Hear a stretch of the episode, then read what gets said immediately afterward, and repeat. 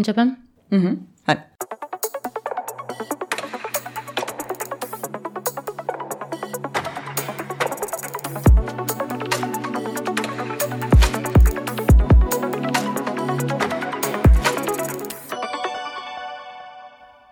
Bună, eu sunt Sabina și acesta este Zest, un podcast cu oameni care scriu apăsat și editează așezat. Azi vorbesc cu Raluca Feher, autoarea mai multor volume, printre care America dezgolită de la brâu în jos, Splendidul loc al fericirii supreme și publicat recent Să nu râzi. Raluca este și creative director și copywriter și președintele Front Like Club Bucharest. Are umor, spune lucrurilor pe nume și poartă cercei pe care ar vrea să-i fur. Bună, Raluca! Îmi place cercelul tău foarte mult. Păi, cercelul uh, zi, cum se cheamă? Icon. De fapt, sunt doi. Așa. Dar mie nu pot să-i port pentru că... Sunt grei? Mă doare urechea, dar nu neapărat de la asta. Cred că din cauza metalului din care Mhm. e făcută agățătoarea. Și timpul trebuie să-l schimb, adică trebuie să port doar unul ca să nu distrug urechile definitiv și pe termen lung. Și cine e personajul? E un supererou E un ceva, Hulk, nu? Nu vezi că e un... uh, Nu, nu, nu, sunt ăștia wrestleri. Ah, Uh, wrestler. wrestleri uh, indieni, E un cum aveam Hulk noi când eram blond. mici. Da, Mhm. da, da, da. E, bine, când eram noi mici, nu tu. Nu sunt nici eu chiar așa de E, mare. Te ții bine. Mulțumesc. Eu am și o pasiune pentru cercei, am un perete întreg de cercei și de unde I-am ai primit cercei? cadou. Da? Da, da, adică chiar habar n-am de unde sunt. S-ar putea să fie din Spania, nu sunt foarte sigură că sunt de acolo. I-am primit cadou și ne-am întrebat. Am zis, Băi, mersi Să fie mult. primit. Da, exact. Să fie primit. Uh, Vă mulțumesc că ai acceptat să vorbim azi. Și eu, mersi că m-ai invitat. Și um, vreau să zic că am citit uh, săptămânile astea, săptămâna trecută de fapt, cartea pe care ai lansat-o de curând, Să nu râzi, Da. și mi-a plăcut foarte mult. Am citit-o așa, pe nerăsuflate cumva. Ma, e ca un uh, vid, te atrage așa, în vup, așa mi se pare. și vreau să te întreb uh, dacă ai scris-o la fel, dacă ai scris-o foarte rapid sau a f- nu pare genul de carte la care stai și scrii o oră pe zi și după aia te mai gândești. Nu, nu s-a întâmplat chestia asta, dar am avut după aia um, super... Uh, adică am scris-o într-un anumit fel, Mhm. mm-hmm. după care mi-am dat seama că îmi distrug familia, deci că nu o să mai vorbească nimeni cu mine vreodată și că trebuie să găsesc o formulă prin care să um, depărtez acest pericol al uh, infartului și uh, am încercat, am început să o rescriu, știi, și adică mm-hmm. bucata de rescriere a, fost, a durat mult mai mult decât bucata de scriere propriu-zisă uh, a ei. Și după care a durat încă o perioadă foarte lungă, pentru că eu am dat cartea, mi se pare, anul trecut prin iulie. Am predat-o și după care au început așa o... Așa, bă, nu știu dacă e bine, dacă e bine, băi, hai să ne mai gândim. Dar uh, atât eu cât și editura, nu neapărat editura a avut probleme cu, cu cartea în sine, cât aveau uh, alte chestii de făcut mult mai uh, urgente, să zicem. Și am avut foarte mult timp în care tot să mă răzg- gândesc, să mă răzgândesc, să mă gândesc, să mă răzgândesc, să mă gândesc, să mă răzgândesc, să mai adaug ceva, să mai schimb ceva, să mai nu știu ce și să încep să întreb. Și atunci cred că asta a fost într-un fel o mare greșeală. Pentru că am început să întreb diversi oameni. Păi, da, voi ce părere aveți despre nu știu ce? Și bineînțeles că atunci românul care se pricepe la politică, fotbal și iată, la orice fel de chestii de asta literatură, a început cu, băi, dar tu de ce dai cu rahat în familia ta? Nu ți-e rușine? De ce, de ce vrei să faci chestia asta? E o treabă de vanitate, e o treabă m, de m, curățare sufletească, ce cu tine? La, la, la, la. Adică, de fapt, nu a mai fost sub nicio formă vorba de produsul, să zicem, literar, ceea ce pe mine m-a enervat cumplit. Am zis, bă, stai puțin, eu vorbesc despre dacă este valoros din punct de vedere literar sau nu este valoros din punct de vedere literar. Adică pe mine mă interesează chestia asta, că așa stăm și vorbim, băi, Kafka, tu de ce? Bine, Nu că aș putea să mă compar, desigur, dar îți dai seama, prietenii lui care au venit și au spus, bă, dar tu de fapt ce vrei să spui aici? Adică e vorba despre tine care ai o problemă cu statul sau... adică, Da. și atunci da, adică am, am intrat în niște dubii și mai mari, din ianuarie cel puțin, când toată lumea asta din jurul meu, unii care mă știau de foarte mult timp și știau și po- multe din poveștile din familie, alții care știau, uh, mă știau de mult mai puțin timp și care au zis, bă, dar stai puțin, dă-i în măsa pe aia care știu, pentru că nu e despre asta vorba, hai să vedem cum, cum o dăm. Și uh, da, deci dup- până m-am hotărât eu să așa, am mai dat șase mesaje la editor, bă, voi sunteți siguri că este bine? Zic, "A, a, a", și a, a ieșit până la capăt. Uh-huh. Cartea într-un mega o mega întârziere, adică trebuia să iasă în, cred că în uh, martie, așa mi se spuse în prima fază, martie-aprilie. După care bă, au fost blocat uh, tipografiile, pentru că se întâmplă de obicei la orice festival de asta de carte, e bătaia pe tipografie, cine prinde un loc în față și eu n-am mai avut loc. Și am ieșit, uh, mi-au zis, băi, când vrei? Vrei pe 14 iunie? Am întrebat editura, pe 14 iunie este cumva vineri? Se termină școala și pleacă, rupă ăștia ușile? Da. Nu vreau pe 14, vreau pe 13. Deci, deci măcar atâta, dați-mi două săptămâni să, să mă pot permite. Cred că mi-au zis pe 28 sau 29. Și Epopeea. Epopeea. da. Uh, și în procesul de rescriere, asta chiar vreau să te întreb, că mi-am pus de multe ori întrebarea în carte de ce există două personaje și nu unul. Da, aia. Pentru că, da, în prima fază era scris la persoana întâi mm-hmm. și mhm. după care mi-am dat seama că toate chestii astea super personale vor fi luate super personal și atunci am încercat cumva să dau două planuri și să împart personajele în eu mortul și eu viul, supraviețuitorul mm-hmm. care și uh, de asta au apărut uh, și au apărut inclusiv povestioarele pentru că mi-am seama că e foarte important să, să diluez din zona aia de, de jurnal. Povestioarele astea au fost de fapt scrise pentru o altă carte, astea sunt scrise în 2011, marea lor majoritate de mine, sunt primele mele încercări, să zicem, mm-hmm. literare, înainte chiar de mi-am apucat să am un blog. Uh, am plecat din țară, cred că în da, vreo lună și ceva am stat în Anglia. Nu aveam ce să fac și m-am apucat să scriu povestioarele astea. Și am început să le rafinez un pic, le-am arătat cuiva, care au zis, băi, sunt foarte faine, nu știu ce, hai să facem ceva cu ele.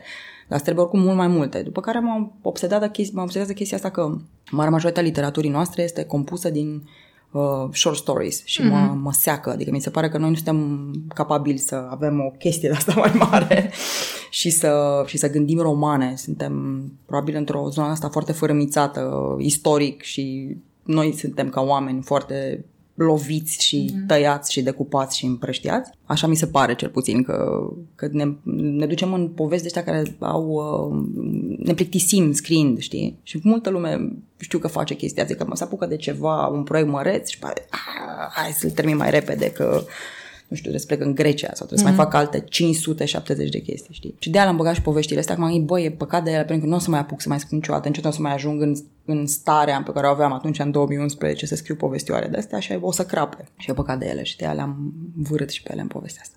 Nu știu dacă se au răspuns, eu fac tot timpul niște răspunsuri îmbârligate. Nu, mi se pare că se leagă bine povestitoarele pentru că mai dau așa un respiro între, între pasajele care destul de au și momente funny, umoristice, dar și destul de încărcate emoțional. Și da. dacă lumea se mai regăsește în personaje se... și alea mai dau așa câte o pauză. Și... Da. da. Pauza de reclamă. exact. da, da. Deci, proză scurtă nu te-ai gândit să scrii? Uh, mai degrabă pe zona asta politică, deci m-am tot uh-huh. gândit că pe mine mă obsedează destul de tare bucata asta politică, editoriale politice, dar nu neapărat politică, editorial politic de asta clasic, știi? Adică într-o zonă de asta mai, cum să zic, antropologic politică m-ar interesa să, să scriu. Dar asta ar fi singura bucată în care m-aș duce, adică nu, nu mă tentează deloc. Poezie sunt pământ, deci nu am simțit în viața mea fiorul liric, deci nu l-am. Chiar mă gândeam că am, uh, vorbeam, nu mai știu cu cine, acum două zile, că eu cred că mi-a picat la BAC, la, o probă, la probă la oral, dar nu mai țin minte, Mistrețul cu corz de argint, pe care nu l-am citit nici acum.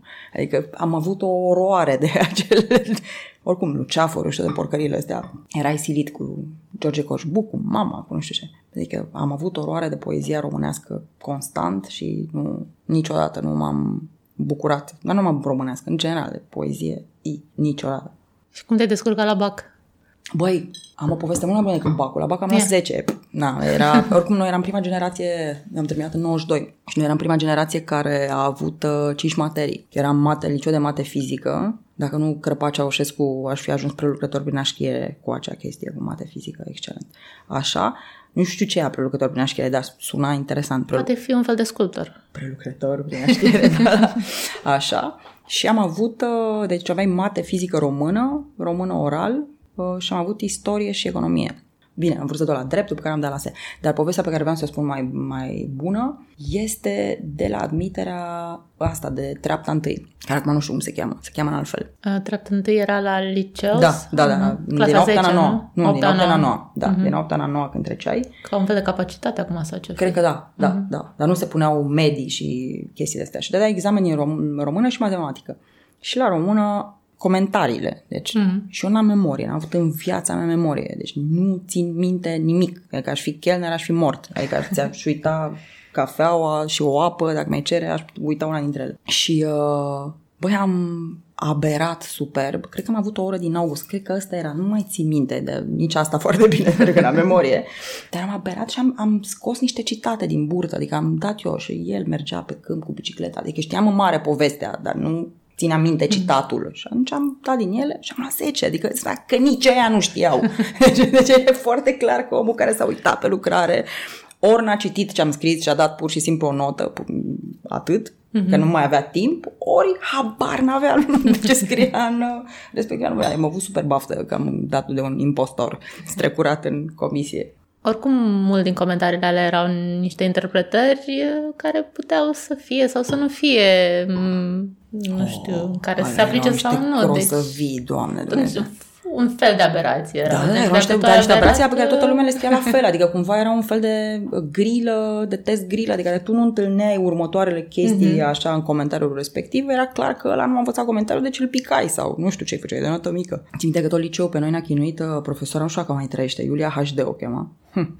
Da, așa, deci câte imaginați. Și ne tâmpea cu asta, cu perioada Sturm und Drang, furtună și creație. Băi, și nu mai țineam, deci toată lumea urla când auzea, deci Sturm und Drang, furtună și creație, nu iar. Pentru că femeia săraca, fiind în vârstă de atunci, habar n-avea dacă la câte clase și preda, dacă a trecut de perioada respectivă și intra, punea catalogul și suntem la perioada Sturm und Drang. Păi nu, am fost și acum trei săptămâni și acum patru săptămâni. Te rugăm, pleacă.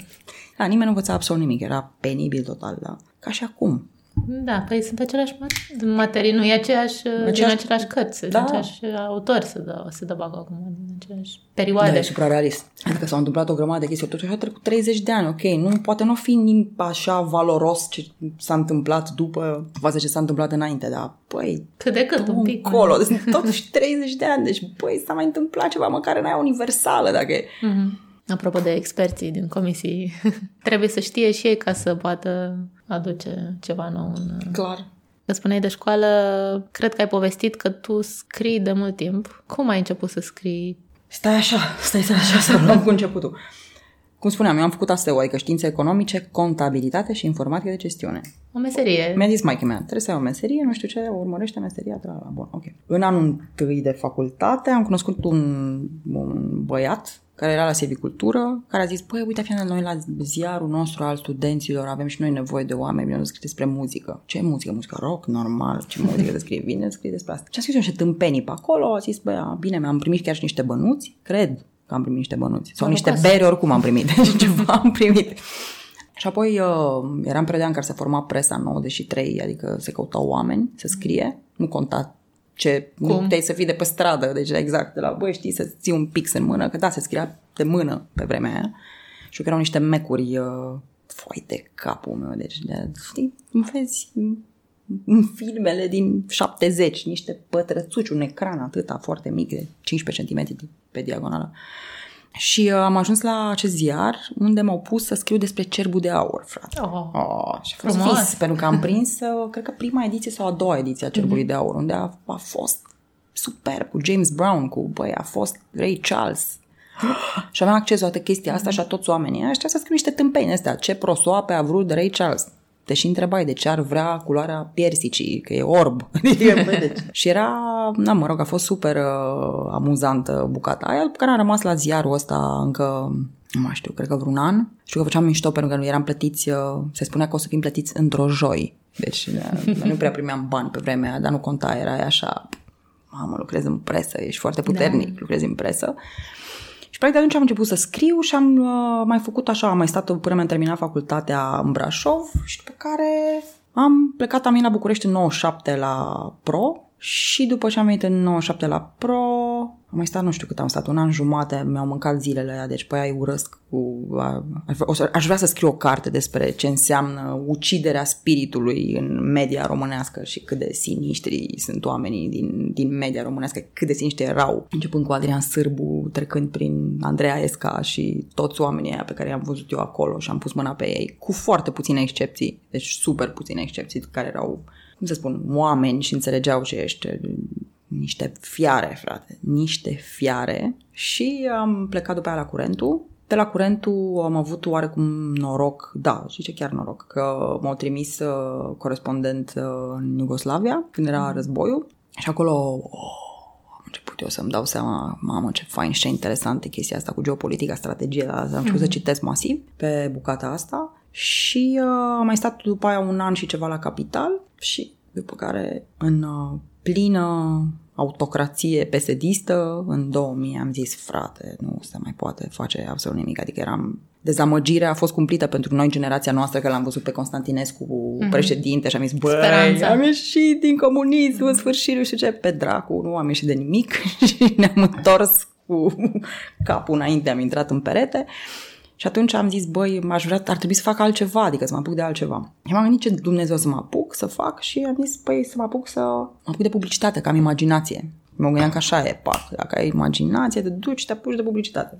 Nu era așa. Am avut super noroc, aveam chestia asta la bază, științele economice și înțelegeam dracului ceva, adică plus că jurnalism, știi, ai contact cu oameni, că încep să ai un fel de bun simț pe care oamenii care vin în publicitate să lucreze nu l-au. Deci e extirpată glanda, nu știu, nu, nu neapărat bunului simț în forma aia lui... Uh, nu știu cum să o denumesc așa, bigotă, știi? Nu, în sensul ăla de, bă, de common sense. Deci asta, common sense dispare la un moment dat. La oamenii ăștia, nu înțeleg de ce. Și am ajuns în, această, în acest domeniu unde tocmai datorită background-ului meu am ajuns să fiu super ok și cotată și mi s-a umflat și mie capul de atâta muncă și de băi, băgat, băgat, băgat, încât în 2011 mi-a pocnit capul și am zis, băi, sabbatical, adică plec, căci crăp dacă mm. mai stau.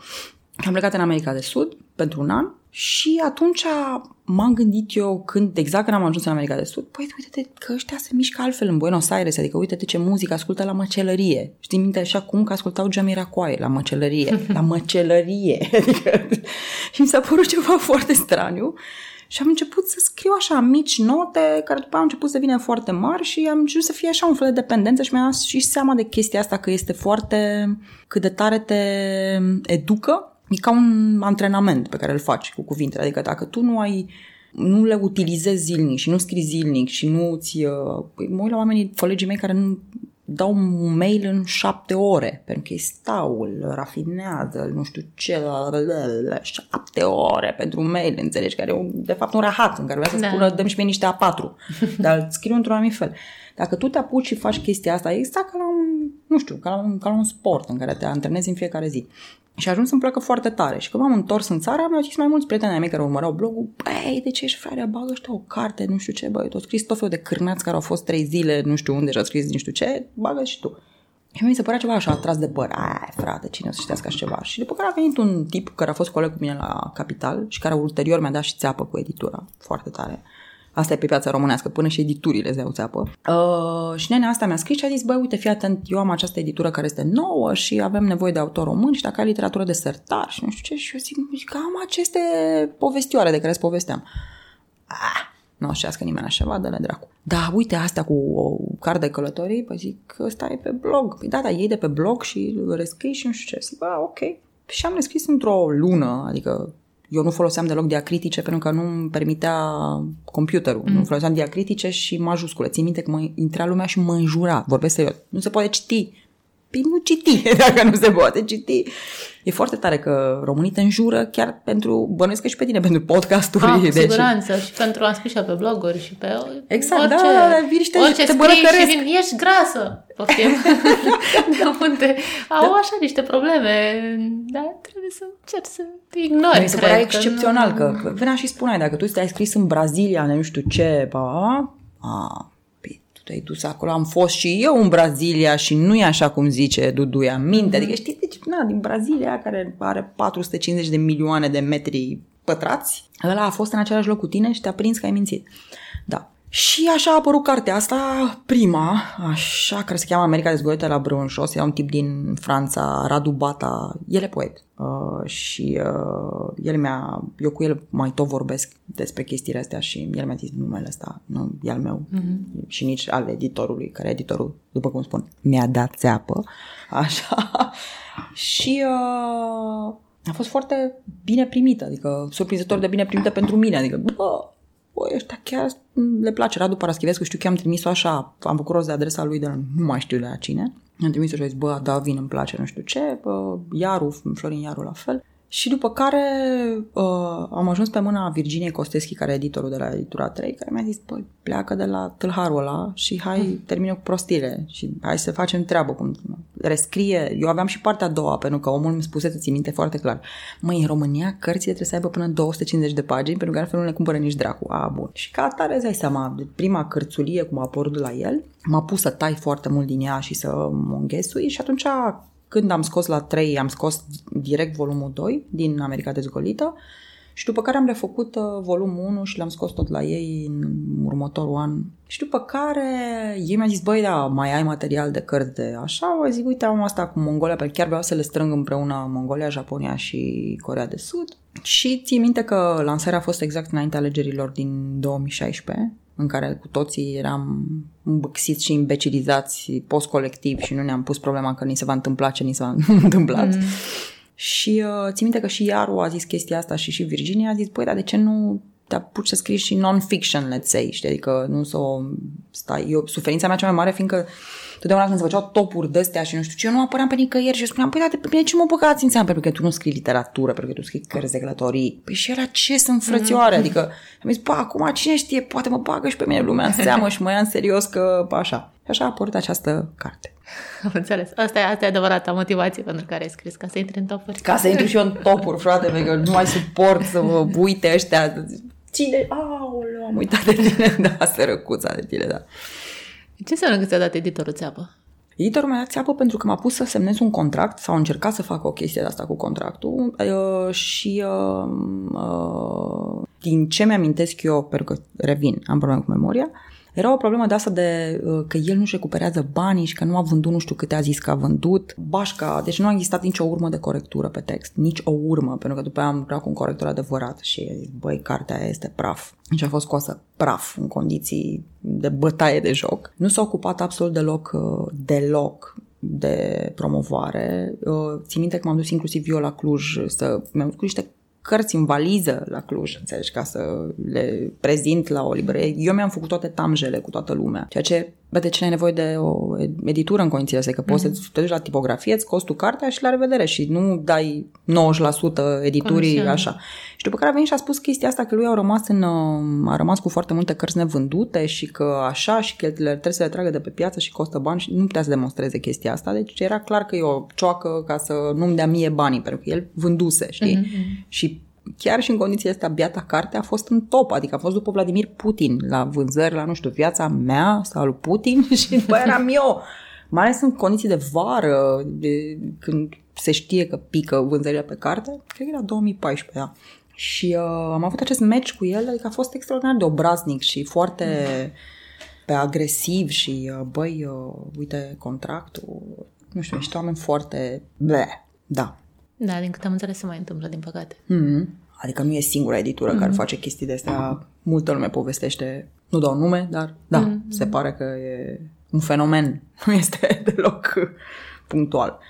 Din păcate că probabil descurajează pe unii care ar putea să publice sau... Da, este foarte interesant pentru că eu cred că mai este și împământenită cealaltă parte, cealaltă fațetă aia cu banii, știi? De care tu vii, tu dai bănuțul și îți publică o carte și după aia o pui în CV și zici, uite, pe am publicat și o carte de poezii și după care poți să te înscrii în um, Uniunea Scritorilor, tu ai niște super beneficii, cu, cred că două cărți trebuie să ai și ai niște mm-hmm. super beneficii la pensie pe bune, deci și acces la baza lor și da, și multă lume face chestia asta și este un întreg comerț, cum e cu asta cu uh, diplomele de doctor, e la fel și asta bănuiesc. Sincer, n-am investigat chestia asta, dar am auzit de foarte multe cazuri deja de oameni care au dat banul ca să li se...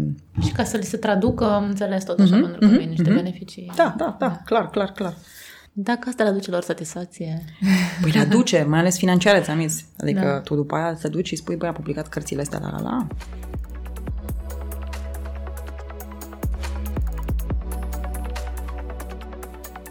Sper că ți-a plăcut discuția până acum. Voiam să-ți amintesc că Zest a ajuns la episodul 21, deci mai sunt alte 20 de interviuri pe care le poți asculta. Într-unul spre birou, la coadă la Mega sau pe plajă în Grecia.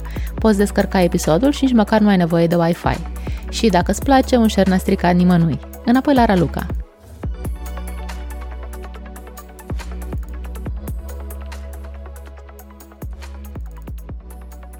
Apropo de bani și beneficii materiale, e greu să trăiești din scris în România? Și nu mă refer neapărat la din cărți. Din scris, scris poți să ai mai multe forme. Poți să fii jurnalist, poți să fii copywriter, poți să fii... Dacă diferite. ești copywriter, nu. Adică depinde de altfel de unde lucrezi, pentru că salariile în uh, publicitate s-au schimbat destul de tare în ultimul timp, din ce știu eu. Adică multe din firmele, m, să zicem, astea independente sau cam de sunt cap, foarte puține mai sunt ok-ish așa, ori au fost cumpărate și atunci au devenit parte din corporații și corporațiile au un sistem de m, salarizare destul de, cum să zic, pe caste. Adică sunt ăștia super șmecherii care sunt bine cotați și au 5.000 de euro pe lună, 6.000 de euro pe lună. Depinde foarte tare dacă ești CD, creative director sau ce ești pe acolo. Dacă ești copywriter, să zicem, într-o agenție mare, dar ești un copywriter abia intrat sau mediocru, nu cred că treci de 1500. Deci, da, să zicem că pentru România un salariu foarte ok. Să zicem, încă. Da. Nu dau seama pentru București dacă e un salariu foarte ok, E dar decent. pentru, da, așa. În presă știu că sunt salarii mizerabile. Eu încerc cu Frontline să mai fac rost de bani ca să dau pe proiecte pentru oamenii ăștia care lucrează în presă pe proiecte gen, uite, să fie lumină, știi? Uh-huh. Și țin minte că vorbeam cu pe la diverse corporații, hai frate, de finanțații pe ăștia, că ei fac o grămadă de lucruri și investigații foarte tari, cum e și Raizu. Nu pot zic casa, jurnalismului, casa jurnalistului neapărat, pentru că ei fac altfel de chestii, dar și, și, Recorder. și ei au nevoie de recorderi, au nevoie de finanțare mereu, constantă. Ei nu, au salarii foarte mici, adică sunt câteva sute de euro, nu știu, habar n-am câte sute, adică la nu cred... mi- și au minimul pe care poți să știi Exact. acasă. Uh, Vice-ul plătește la fel, uh, țin minte că plătește, știu că plătește la bucată colaboratorii, mm. dar sunt, sunt, că sunt niște prețuri. Na, nu cred că se poate trăi, pe scurt. Și uh, știu scriitor mare care cerea 300 de lei împrumut, înțelegi? Mare, care nu avea, na, de o bere. Nu se poate trăi sub nicio formă din chestia asta, pentru că tu vinzi, dacă vinzi, uite, ții minte că am vorbit acum de curând uh, cu Virginia de Liviu Ian, cu care a vândut 7000 cu Xanax, care este extraordinar de bine. Deci ela este extraordinar de bine cu, cu, cu, cu cartea respectivă. Altfel, tu dacă ești la 3000, ești deja jujuc, adică you're a keeper, știi? Deci, da, oamenii în general vând câteva sute. E foarte nasol. Și dacă n-ai promovare și trebuie să faci o promovare de asta super agresivă, adică e, te duci peste ei, te bagi pe gâtul oamenilor, ceea ce bă, pentru unii dintre noi, nu știu, nu e, nu doesn't fit our description. Pentru mine, mie mi se pare foarte greu să fac chestia asta, știi? Asta era o discuție pe care o aveam cu cu editorii, că, băi, da, trebuie să faci și tu chestii. Băi, eu nu trebuie să... Voi ar trebui să faceți chestia asta unul la mână și doi, nu mă pune pe mine să mă duc și să-mi smulg hainele de pe mine. Asta e, nu o să fac niciodată, nu e genul meu. Ok, bineînțeles că vreau să vând, dar vreau să vând nu neapărat apelând la trucuri uh, mărșave, ia și o țuică și beau în timp ce citești carte. Nu știu cum să zic. Adică e- Da, da, da. Dar nu se poate trăi deloc. Adică, ți din jurnalism, jurnalismul ăla bun, nu vorbesc de tot țucării de la antene sau urțenii de astea. Și acolo doar câțiva cred că sunt cei din... Probabil că și ea sunt doar câțiva, Redacții- dar sunt câțiva care câștigă enorm. Adică mm-hmm. acolo uh, unii dintre ei câștigă chiar enorm, dar restul adică foarte nasol. Tristețe, tristețe. Deci trebuie să ai un job de zi prin Da. da. publicitate, prin marketing, Sau prin Uber, ceva, sau ceva. Uber, Nu și știu, seara, să- dimineața da. să stai să scrii dacă îți place neapărat. Sau să ai pe cineva să te întrețină, un sugar daddy sau un sugar mommy sau cineva care să te întreține să faci chestia asta. Vorbesc foarte serios, dacă vrei să trăiești din așa ceva pf, la noi. Țin minte că am întâlnit în um, Finlanda acum nu mai știu cât timp, de vreo 5 ani cam așa, o tipă care scria romane istorice de astea fantasy și uh, îmi povestea că bă, ei primesc granturi de la stat. Deci Finlanda finanța literatura de oricare fel ar fi ea, deci cu granturi de la stat. Câștigai un grant, băi, uite, pentru cărți, ca să citească lumea mai mult și nu să facă filme, da? Deci să citească poporul. Și povestea că ei erau plătită, era plătită inclusiv pentru fiecare accesare în bibliotecă a cărților ei, mai e și acolo un fel de public. Ok, cât o fi el, la noi cel puțin restrâns, dar la ei probabil că nu o fi atât de restrâns. Și avea pe ac- fiecare accesare a cărții, primeau bani. Pac, în contuleț. Pe fiecare accesare, uh, bineînțeles, pe Kindle și pe nu știu ce, pac, în contuleț. La noi inclusiv chestia asta nu funcționează, adică foarte multe cărți nu apar în versiunea electronică. În continuare, nu știu de ce, habar n-am. Multă lume spune pentru că imediat vin hacker și jacker și îi dau și jos și nu știu ce și nu o să mai cumperi. Mi se pare o aberație, adică... Asta e un semn, de fapt, știu că era un semn pe uh, torente unde, unde ia lumea muzică și filme. Uh-huh. Dacă ți ți este piratat filmul, ești bine, înseamnă că lumea te vrea, ai intrat în mainstream, ești căutat. Da, deci corect. Deci asta ar fi un semn foarte bun și foarte multă lume chiar întreabă. Adică, uite, pe m-a întrebat foarte multe nume dincolo. Păi, acum facem rost de carte? Pentru că trebuie să apelezi la site-ul editurii și după care editura să-ți trimită la cartea și de la... Mm-hmm. editura nu trimite cartea în străinătate. Da, poți să o iei de pe mag, poți să o iei de nu știu unde. Da, e mai complicat dacă omul vrea să citească Kindle și nu mai vrea să tai tu copacul și chestii de astea. De ce să nu? Uh, ai spus că ai spus mai devreme că ai uh, fost în Iugoslavia mm-hmm. când era război. Mm-hmm. Nu ți-a fost frică să mergi? Păi, aveam 26 de ani și cât dracu aveam? Cât aveam? Cât aveam, frate, 99? Îți dau acum 20 de ani, îți dai seama? Deci 25 de ani. 25 de ani se frică de nimic. Te-ai cărat, te-ai dus blană. Nu, adevărat că nu, eram și destul de inconștientă. Nu ne dam seama de o grămadă de chestii. Și nu, nu mi-a fost chiar deloc frică și mi-am făcut prieteni cu care și acum vorbesc în Tirana, că am fost în, capăt am fost în Macedonia și Albania și am stat destul de mult, am vreo două luni foarte puțin prieteni în România, însă asta mi s-a părut senzațional, pentru că pe mine m-a urmărit toată treaba. Povestea aia atunci a fost așa foarte... a creat așa un clișeu, să zicem, pentru mine, al uh, jurnalistului român care este un idiot, uh, arogant, știi, și care încearcă cumva tot timpul să-și uh, stârpească competiția, chiar dacă aia nu e competiție, adică sunt doar oameni din brazla lui care nu au nicio treabă cu el, sunt doar și ei trimiși acolo de cineva să scrie sau să filmeze sau așa. A fost o experiență îngrozitoare, apropo de români, singurii care erau risipiți și nu stăteau unul cu altul și nu vorbeau și nu se făcuse, se făcuse niște biserici cu cici de astea așa. În schimb, grecii erau toți uniți împreună, italienii toți uniți împreună, americanii toți uniți împreună și man, ai noștri erau așa, băi, cine nu e și ăla acolo, filmează. Și mi s-a părut că, băi, aveam o problemă de asta foarte nasoală de nație, adică de reprezentarea noastră, de ce vrem noi să fim, cum vrem să fim percepuți, foarte urât, adică m-a, m-a șocat atunci cum, s- cum s-au purtat românii. Dar după aia m-am, m-am întors în țară și am plecat după aia la, la Sarajevo, unde a fost uh, pactul de stabilitate. Uh, S-a vorbit despre reconstrucția Iugoslaviei. A fost o glumă super bună, a reconstruit nimeni nimic. Unde a fost fix aceeași chestie, adică o reapărut unde apar românii, este ceva... Și se păstrează această chestie, deci se păstrează povestea asta, problema asta colectivității și nu, nu, nu, nu pot să mă explic. Și cumva pe mine mă urmărește treaba asta cu, cu noi, pentru că asta e dialogul pe care l-am cu maica mea cel mai des. Cea mai frumoasă țară din lume, grădina Maicii Domnului uneori se adaugă, și cel mai inteligent popor. Nu știu Evident. dacă știai acest lucru, dar... E evident. Na, na. Nu. Oricine poate să vadă. Și pe mine mă tâmpește această chestie. Bă, de unde le scoți, frățioară? De unde Dumnezeu scos chestiile astea? Și cumva, cred că asta este firul roșu al tuturor lucrurilor pe care le scriu, pentru că pe mine mă obsedează de ce avem noi părerea asta atât de bună despre noi. Pentru că nu este numai la maică mea, este o anumită generație noi și să știi că, uite, cu Ceaușescu în 68 aveam o șansă, dacă nu o la Razna, dacă nu era există toată această, toată această mitologie că noi suntem foarte șmecheri de fapt, dar a conspirat istoria și destinul ca să ne distrugă pe noi și noi de fapt suntem foarte buni și suntem cei mai buni și de fapt poporul ales Știi, ceva incredibil. Și asta încerc cumva să lămuresc, pentru că pe mine îmi dau seama că și pe mine m-a modificat toată treaba asta, poate în alt, în sensul opus, adică am ajuns să am oroare când îi aud români pe undeva. Deci Trebuie să vezi un pic dacă vocea are un lustru, de la un microlustru de educație, altfel nu am ce să stau de vorbă, nu pot. Și apropo de ce povesteam de, de ProTV, cred că acolo a fost prima oară când am auzit, până ce nu mai auzisem, nicăieri în viața mea. În 97, ce faci mă aici? Vin de la Brașov să ne iei serviciu sau ce? Și asta mi s-a părut uh, suprarealist, că de fapt ce s-a întâmplat cu Imperiul lui Sârbu a fost manelizarea și cocălărizarea României. Și de acolo vine răul, după părerea mea. Nu TVR-ul, nu... Bă. Ce s-a întâmplat din 97 cu promovarea țărăniei, grobienismului, uh, dar nu nici măcar, nu cu, nu cu tenta asta de uh, face mișto cum e acum la, la sfierbinți. Uh-uh, n-a fost aia. Dacă ar fi fost asta, zicem, de la început, cred că lumea mai avea încă mecanismele de apărare, știi? Deci puteau să se sesizeze, pentru că lumea mai citea pe vremea, mai înțelegea niște lucruri.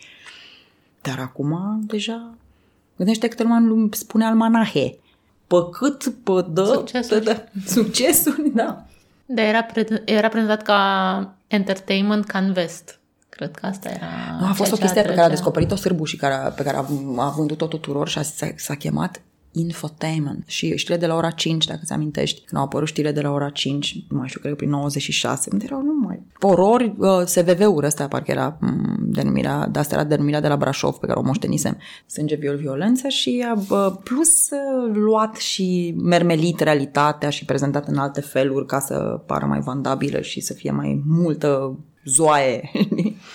da, și lumea, da, încet, încet s-a tâmpit, normal. E logic, când arunci într-un râu atâta gunoi, la un moment dat la săracul e înnecat în, în jeg. Asta s-a întâmplat. Și o apetență pentru melodramă. Da. Tot, toate poveștile îți trebuie să se plângă, să scoată în evidență, cu muzica, da, cu viorile. Da, da, da, cu viorile, cu nu știu ce, de da, da. Nici m-am uitat la casă asta, la povestea asta cu Sorina, nu eram în țară. Am fost plecat cu un grup de jurnaliști în Palestina și Israel. Jurnaliști români și influencer și cei cinci jurnaliști români care mm. au mai rămas. Erau toți acolo. Erau toți acolo, da. Apropo de, de plecat și de călătorii, mai ai planificate ceva călătorii mai lungi? Am, dar acum pentru că fac ce-ți povesteam la început, Muzeul Comunismului ăsta pe care vreau eu să-l fac, sunt banii mei personal, nu m-am dus să atârn la niciun fel de proiect de ăsta la finanțare, tocmai pentru că știu că durează foarte mult și este foarte greu de trecut și după care încep să ți se ceară tot felul de lucruri. Deci fac Muzeul Comunismului în Brașov, cred că am vorbit, da, este, nu da, da, da, da, da, mm-hmm. exact. Deci fac un muzeul, mă rog, l-am definit eu, bineînțeles, în limba engleză, că e mult mai ușor, dar în românește ar fi muzeul traiul în comunism, pentru că mm-hmm. pe mine mă obsedează faptul că este foarte greu să explic lumii cum era, cum arăta, cum se simțea, cum dormeai, pe ce, cum arăta mobila, ce aveai în casă.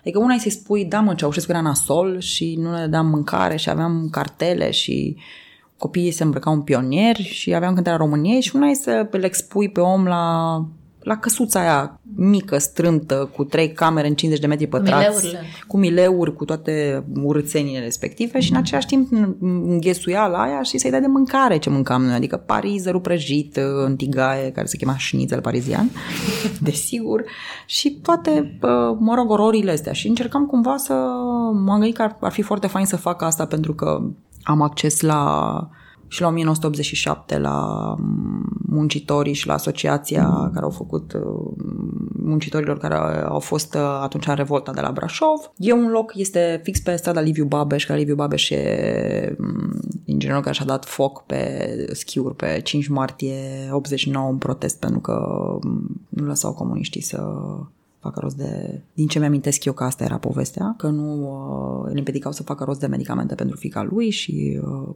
mă rog, om era disperat și a dat foc și a murit. Și a dat un, o stradă mică și destul de zbârcită așa, dar a, na, martir.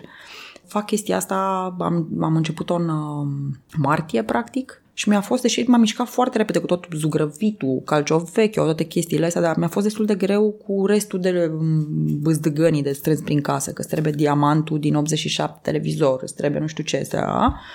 Le-am strâns pe, pe astea acum, acum mai trebuie doar să mă adun cu lucruri și să, na, să-i dau drumul, știi? Și de-aia nu am, uh, vara asta e destul de terfelită așa, adică nu am, n-am putut să fac un proiect. Oricum vreau să mă duc în Iran Acum ce se întâmplă în Iran nu e prea excelent. Dar vreau să mă duc vreo o lună jumate, două măcar așa, să încerc să, să-l iau frumos, pic, pic, pic la picior, că se pare că este superb, adică foarte multă lume care a fost mm-hmm. acolo, mă rog, trei oameni știu și eu, foarte multă lume, deci ăștia foarte trei oameni. Toți românii care au fost Toți acolo mi-au zis, băi, oamenii azi bestial, e foarte frumos, nu știu ce. Și uh, mai am o altă gaură pe hartă, era să zic o gaură mare pe care am o gaură așa, este China, adică în China am fost doar în Beijing e mare. exact o singură zi și tot timpul mi-am zis, băi, aș vrea să mă duc, dar dacă mă duc vara este cumplit, acolo sunt niște călduri infernale. Și după aia să încep continental să fie zăpezi, deci trebuie să fie un sfârșit de septembrie, noiembrie, când, în momentul în care fac și eu niște bani cu agenția, adică uh, e foarte delicat, nu știu cum să stabilesc raportul ăsta, dar acolo m-aș duce și aș mai face Africa ceva, pentru că în Africa n-am fost decât foarte puțin. Pe așa și mai aveam de scris, m-am tot apucat de scris și pe care am lăsat și m-am apucat, m-am reapucat și pe aia am lăsat. Uh, vreau să fac un fel de trilogie de asta, Mexic, Rusia și uh, Africa de Sud, care sunt țări de astea extrem de violente și de violența este enormă și prin călătorii și oamenii pe care i-am întâlnit pe acolo și am să de vorbă cu ei și să ajung la o descriere, să înțelegem de ce mama naibii s-a ajuns la chestia asta, pentru că toate trei sunt niște țări superbe, adică păi, și Mexicul și Rusia și Africa de Sud incredibile și în același timp populațiile de acolo li s-a întâmplat ceva. ce vi s-a întâmplat băieți? Eu, pentru că nu am memorie, cum spuneam, am carnețeluțe. Și îmi toate chestioarele, deci întâlniri, pam, pam, pam, la zis asta, la scria acolo pe perete, la scria nu știu ce, mă mai uit pe la poze, știi că anumite chestii îmi scapă. Dar în general conversațiile mi le... Și eu l-a zis așa, tiki, tiki, tiki, tiki, tiki, tiki, că altfel nu am cum. Deci și oricum uit după două luni, mă uit la care... Când s-a întâmplat asta? Ah, ah, ah, ah, știi, deci dacă n-am proteza asta, pif, dispare. Dar, în general, m-am observat chestia asta, că fiind obsedată de politică, întotdeauna ajung în discuții politice cu toți. Dar ca națio- națiune care mi s-a părut cea mai aproape de mine, sunt argentinienii. Pentru că ea sunt la fel de frustrați ca noi, ca mine, nu ca noi. Că noi Cred că nu suntem frustrați, suntem în Grecia, ne doare la basket, deci nu facem asta. Astea mereu revoltați, vor să dea jos pe cineva, dar ce mi s-a părut foarte tare la ei este ca o clasă imensă, o clasă de mijloc, groasă, după părerea mea, adică educată, oameni mișto, care înțeleg foarte bine despre ce este vorba, au cea mai multe lim- uh, Buenos Aires este oraș cu cea mai multe librării din lume pe cap de locuitor, cu cel mai mare număr de psihologi din lume pe cap de locuitor. Deci oamenii au grijă la crețurile creierului, înțelegi, se masează, fac tot felul de chestii. Și atunci ai cu cine să vorbești cu oricine acolo, adică e o plajă foarte mare de oameni, pentru că aici la noi o peliculă aia de unt întinsă pe o franzelă, deci e prea, prea puțin, nu întâlnești oameni. Niște de ăștia care se duc, niște somnambuli, cum suntem noi, care ne ducem în prăpastie și pe aia când am ajuns pe fund, zicem, auleo, ce s-a, nu, ce s-a întâmplat, ne doare. Cam asta mi se pare că se întâmplă cu noi și Adică, uite, gândește la librării, revin, la cărți, la... Păi, deci, n-aș mai profesor de română. Și mergeam și împrumutam cărți de la ea. Și aveam un perete de cărți, cum e, cum e peretele ăsta. Na, doi pereți, cum pereții ăstea, plin de cărți, plin, plin, plin de cărți. Și știu, bă, toată copilăria asta era, citeai, băi, citeai ca un disperat, mm-hmm. pentru că pentru că asta era singura ta evadare, adevărat. Acum poți să evadezi cu telefonul jucând Minesweep sau nu știu cum se cheamă porcăria. Am citit că în România se cheltuie 5 euro pe an pe cărți. Păi, asta cu tot cu manuale. Păi, ce le facem fetelor? Deci m-a super șocat povestea asta. Mi s-a părut ceva incredibil. Na, lumea nu citește, nu are cărți în casă. Dacă te uiți la ăștia la bogătașii noștri ăștia pe fiță, sau vezi poze, te vezi că au mobila aia frumos pus mm-hmm. acolo cu pernuțe pe pat, nu știu ce. Păi nu au o carte în casă, o cărticică și nici Kindle, că ți zici, păi poate are un Kindle, are 4000 de volume. Pe dracu, nu există așa ceva. Nu există cărți. Mă seacă chestia asta. Uite aici văd cărțile astea, o să le fur. da. Nu spune la nimeni. Doar pe podcast. Da. da. Vrei să le furi să duci la muzeu? Le fur și le duc la muzeu Că sunt niște cărți vechi. Da. Vechi greci, uite, de aici văd. da. Eh, apropo de cărți, ce carte ai citit în ultimul timp și ți-a plăcut? Păi citesc acum Herzog al lui Samuel Bellow. Uh, mm. și mă sparge, mi se pare foarte mișto. Eu citesc foarte mult non-fiction, adică mm. sunt obsedată de non-fiction. Pe din... ce teme? Geopolitică? Uh, istorie de astea. De tot am citit o carte care se cheamă Plutocracy, care este superbă, pentru că îți descrie cum a crescut gap-ul ăsta foarte tare între 1% cei mai bogați oameni din lume și noi, restul. Dar în același timp și în, între 0,1%,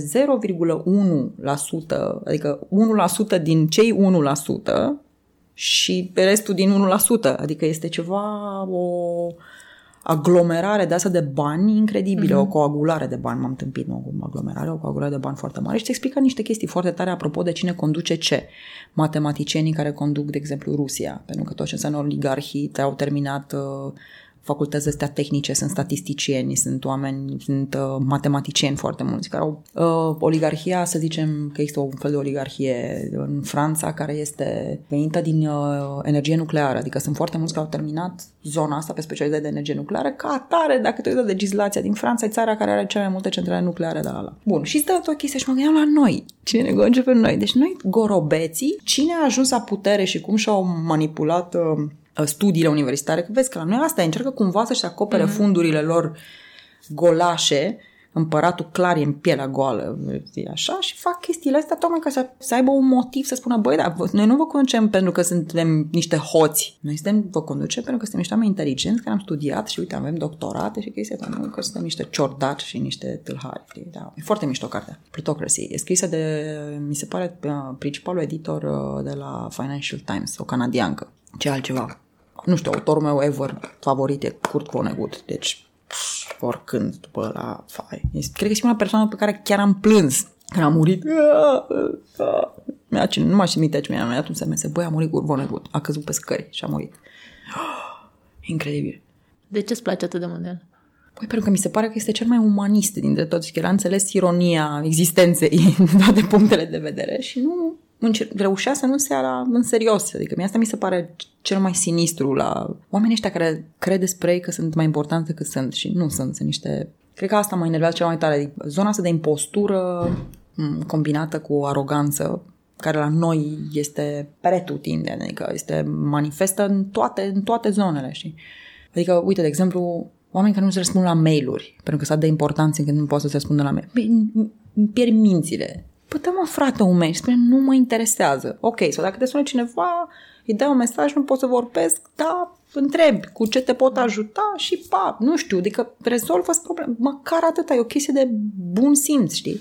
Să faci treaba asta. Oamenii care vorbesc cu chelnerii, cu dă-mi aia, fă aia, adică știi, acel pertu care funcționează, de ce? Că tu crezi că ăla e prost doar pentru că e chelner sau pentru femeia de serviciu. E un dispreț imens la noi în societatea românească. Adică, păi deci, chelner, vânzătoare, e o vânzătoare. Asta era la maică mea, e o vânzătoare, dragă. Păi și ce? Adică și ce înseamnă asta? Dar tu nu disprețuiești hoțul. Pe mine asta mă fascinează. Deci un hoț demonstrat, un ticălos de ăsta care a, a făcut... Păi nu că ăla s-a descurcat. Exact. Deci la noi e toată această inversare. Deci ăla fraierul care muncește, femeia de serviciu care e fraieră și muncește și ia mm. 800 de lei pe lună dacă ia, ai o fraieră și o disprețuiești cumplit, dar în schimb, hoțul e super șmecher. Plănești sau ai de gând să mai scrii proză? Nu, chiar nu știu. Adică vreau să văd totuși cum mișcă chestia asta. Uh, pe mine mă interesează, ți-am zis, foarte tare zona asta de literatură, dacă este percepută ca fiind valoroasă. Adică că, înțeleg că pe foarte multă lume a pocnit în moalele capului pentru că lumea s-a descoperit în a, relația mea cu mama, relația mea cu soacra, relația mea cu sora, relația mea cu fimiu, relația, știi? Lucrurile de tipul ăsta. Dar astea sunt, cum să spun, astea sunt niște mecanisme, da, înțeleg și mă bucur că am fost în stare să descriu atât de fidel, dar nu-mi dau seama dacă asta are o valoare literară. Pentru mine asta mă tâmpește, știi? Adică, bă, dacă asta poate să reziste, pentru că sunt cărți care te izbesc în moalele capului sau ți se pară extrem de violente, știi? Pe de o parte, care sunt doar niște topoare. Adică dacă ți-aș arunca cu ea în cap, ar fi la fel. Asta vreau să spun.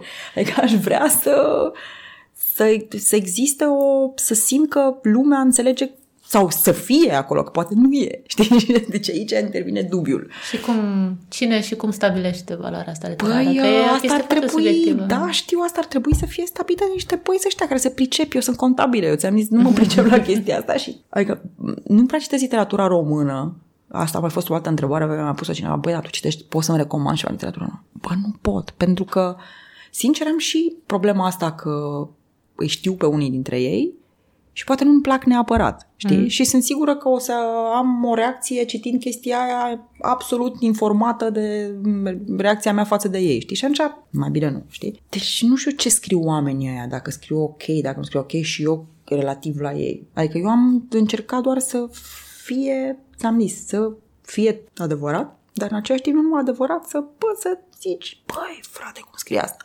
Na, nu știu ce să zic. Ar trebui să faci nu numai post, să faci video, ca să poți să mă strâmbi, că eu sunt marele strâmbaci. Ajută și asta formă de comunicare. Da. Complet. da. Am uitat. ai, ai notițe. Da, de, le fac și nu mă uit niciodată peste ele, dar îmi dau așa un, un confort să le am aici. Da, în fine. Îți mai pun o ultimă întrebare. Mai aveam un follow-up. Dar asta, asta îmi place. Asta îmi place cu ultima întrebare, mă sparge. Așa uh, zi, E o ultimă întrebare pe care o pun de obicei. Opa. Dacă ai avea, tu fiind și copywriter, și scriitor și toate, jurnalist și toate rolurile astea, ai avea un panou mare publicitar la romană, să zicem, pe care poți să scrii ce vrei tu. Poți să-l lași acolo o perioadă și îl văd uh, foarte mulți uh, cetățeni ai Bucureștiului și nu numai. Ce scrie? Mm-hmm. Păi aș băga um, o imagine de la Revoluție, pentru că eu sunt obsedată de Revoluție. Și a zice, aș vrea să nu fie 30 de ani degeaba. Adică, mie mi se pare că ne îndreptăm vertiginos spre chestia asta. Și numai faptul că au murit oameni atunci, dar toate, mm, eu aveam 16 ani, îți dai seama, deci emoțiile de atunci și speranțele, țin minte foarte clar că uh, mă gândeam cum o să fie mâncare. Deci primul lucru, frate, de să fiu de obsedat, o să fie mâncare de a doua zi și o să nu mai o să mâncăm margarin. Margarin am avut în cap. Complet distrus. Da, Uh, și mi se pare că ți-am zis asta e, e, e degeaba și am lăsat pe nenorociți să ne încalece. Și nu numai noi am devenit niște nenorociți și niște absenți și niște mă, sictiriți de ăștia, ai frate. Asta ar fi o variantă, asta cu, cu revoluția. Dar acum, mai nou, mă obsedează chestia asta cu climate changing Adică pe mine mă, mă tâmpește bucuria noastră dementă la că e cald. Știi? Multă lume zice, băi, da, și ce dacă o să mă înjurați, dar mie îmi place căldura.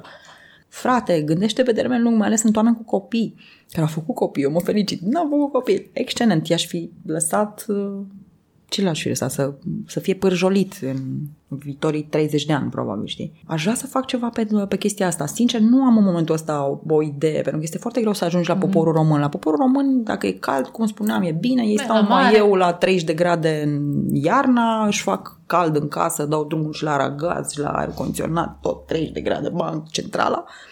Și cumva lor li se pare că sunt probleme mult mai mari, știi? Adică, hai de mă, lasă-mă și pe mine că a murit vulpea și e ursul polar bolnav, nu, nu ne interesează. Adică, de asta cumva cred că la român trebuie să treci printr-o altă, adică să-i arăți făcăeniu, să-i arăți, nu făcăeniu ăsta, autobuzul luat de tornadă și terfelit, mm-hmm Trebuie ceva care să-l afecteze pe el direct și să înțeleagă că asta este o chestie care se va întâmpla mâine la el, știi? Dar până atunci el trebuie să rezolve problemele cu taxele, cu serviciu, cu pâinea. Adică oamenii de azi că s-au micit foarte tare din cauza porcăriei ce s-a întâmplat Revoluție, Ion Iliescu și tot restul cumva. Deci de aia nu sunt atât la climate changing. Cred că Ion Iliescu le ține mâine la ochi, pentru că asta s-a întâmplat cu noi uh, vorbiți și cu clienți, știi, băi, hai să facem ceva? Și nu e, frate, nu uh-huh. e. Adică nu e urgența, nu, nu e urgența, nu e, știi, a, mi se pare îngrozitor ce se întâmplă, sincer. Și îngrozitor e una, înspăimântător. Deci, frate, eu nu mai dorm noaptea de asta și pe ăștia doar la basket, adică și sunt oamenii cu banii și nu dau banii, nu dau. Na. Dacă nu iau chestii de asta care să fie vizibile, să un PR mișto, nu o să dea banii, nemernicii. Na, nu știu. Dar cu Revoluția Poate asta că ar fi asta o variantă prinde. asta cu 30 de ani. Nu știu, mi se pare că este... Da. Ok. Mulțumesc frumos. Și eu mulțumesc. Pentru că m-ai lăsat să bag câmpii, cum ar veni. Plăcerea din departe. Eu sunt Sabina Varga, gazda Zest. Identitatea vizuală e creată de Silviana Toader. Zest apare de 3-4 ori pe lună, miercurea dimineața. Dacă vrei să afli imediat cum public un episod nou, abonează-te într-o aplicație sau pe blacusens.ro. Mulțumesc că ești un ascultător cu Zest. Pe curând!